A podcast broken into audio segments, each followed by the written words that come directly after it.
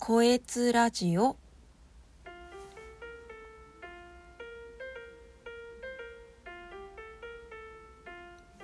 2021年2月24日水曜日。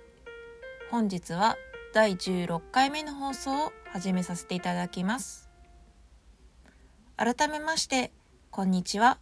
こえつと申します。暖かくなってきたなと思って喜んでたらまた寒くなってもう何なんだこの気温はってね皆さん体調とか大丈夫ですかね？結構ね寒暖差がね激しいとね体に負担がいくのもありますけど精神的にもねストレス溜まりやすくなっちゃうっていうのもあると思うんですよね。でそのストレスを発散するのに甘いものをバクバク食べちゃうっていうこともする人もいると思うんですけど私もその一人なんですよね。特にねチョコレートこれね一つ食べちゃうとねもうそれを許しちゃうと2つ3つ4つってねぽいぽい口の中にね消えていくんですよね気がついた時にはあ食べ過ぎたって毎回なっちゃうんですよ。若干のチョコ中毒チョコ中毒っていうか砂糖中毒なんですけどね。まあ砂糖自体にはね中毒性があるっていうことでマイルドドラッグマイルマイルドドラッグとも言われてるんですけど最近はもうチョコに手を伸ばしかけたらヨーグルトを代わりに口に入れるようにしています。ヨーグルトはねあのプレーンあの砂糖が入ってないやつですね。私ブルガリアヨーグルトが一番好みなのでそれを毎日食べるようにしています。ひどい時1日あの1箱あの 400g のやつ。あれペロッと食べちゃうんですけどね。まあ体的には問題ないんで大丈夫なんでしょうけどね。大丈夫なのかなと思いながら。まあヨーグルトは体に悪いものじゃないと思っているのでまあでもやっぱ食べ過ぎはね体に毒なのでそれには気をつけて食べるようにしています今日はねこの中毒とか依存っていうところから話を引っ張ってスマホ依存についてお話ししたいかなと思っております。まあ、そんなに長く喋るつもりはないんですけど皆さんスマホまあ、これを聞いてる方は、まあ、スマホ持っている方だと思うんですけどスマホは毎日触られてますかね？私毎日触ってるんですけど1日どれぐらい触っているか分かりますかね？なんかね平均1日4時間ぐらい触っている人が多いんだそうですよ。若い人は特に。私 iPhone なんでスクリーンタイムっていうスマートフォンをあの画面をつけている時間を測ってくれるっていうのがあるんですけどだいたい3時間とかが多かったんですよ。最近は気をつけているんで平均1時間半ぐらいまで半分ぐらいまで抑えれるようになったんですけど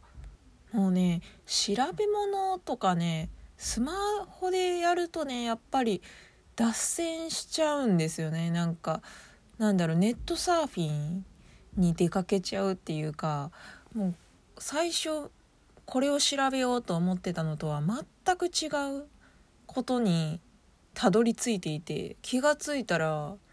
あれ？昼間だったのにもう夕方になってるなんてことも多々あったんですよね。だから私調べ物する時はもう必ず iPad か Mac であの調べるようにしてますね。そうしないとねほんと触りすぎちゃうんでね。皆様どうでしょうか？結構触られている方も多いんじゃないかなとは思うんですけどこれをね今日取り上げようと思ったのはですね最近私スマホ脳っていう書籍があるんですよ。あのアンデシュ・ハンセンさんが書かれた本なんですけどまあこれは日本語訳であの出版されているんですね今あの Kindle とかにでもなんかもうありますのでその本を買って、まあ、まだ全部は読めてないんですけどパラッと読んだんですよ。でそこに書かれていたことがね結構衝撃的であっやっぱ気ぃつけないとダメなんだなと思ってスマホ怖いなって改めて思ったので収録しております。その中でね結構衝撃的だなと思ったのが熱心にスマートフォンをスマホを使う人ほどストレスの問題を抱えている確率が高くなってうつの症状が出るケースも多かったっていう結果が出ているっていう内容が書かれてたんですよ。これを見てね私ツイッターをやってた時のめり込んでた時があったんですけどその時はねもうほんと3時間から4時間ぐらいぶっ通しで何も生み出さないのにツイッターをただじーっと眺めてたんですよね人のつぶやきとかをね遡ったりしてね今思えばすごく無駄な時間の過ごし方してたんだなって思うんですけどあのその時はですねすごく塞ぎ込んでてもうね打つ一歩手前みたいな感じになってたんですよ。まあ仕事もね結構嫌な仕事っていうかねちょっと合わない仕事をやっていたんで余計にうつの傾向が出てたのかなとは思うんですけど今はだいぶうつっていうかね暗くなるのは軽くはなりましたね。これもスマホを触る時間をちょっと減らしているからなのかなとは思うんですけどでスマホイコールうつになるっていうのはちょっと結びつけるのはどうなのって思うかもしれないんですけどこの書籍に書かれていることを読み読みますとえーと、睡眠不足座りっぱなしのライフスタイル社会的な孤立そしてアルコールや薬物の乱用もやはりうつになる危険性を高める。スマホが及ぼす最大の影響はむしろ時間を奪うことでうつから身を守るための運動や人付き合い睡眠を十分にとる時間がなくなることかもしれないっていうふうに書かれております。ああ本当そうだよなって時間をね奪うっていう意味合いではねすごく当てはまるとは思うんですよねスマートフォン。なんかねもう YouTube とか Twitter、Instagram とか Facebook とか、まあ、Google、サファリもうありとあらゆるものなんか魅力的ですよね。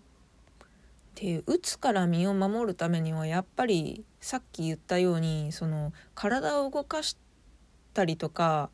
睡眠をねしっかりとるとか人とおしゃべりをしたりとかね。そういうことが大事なのに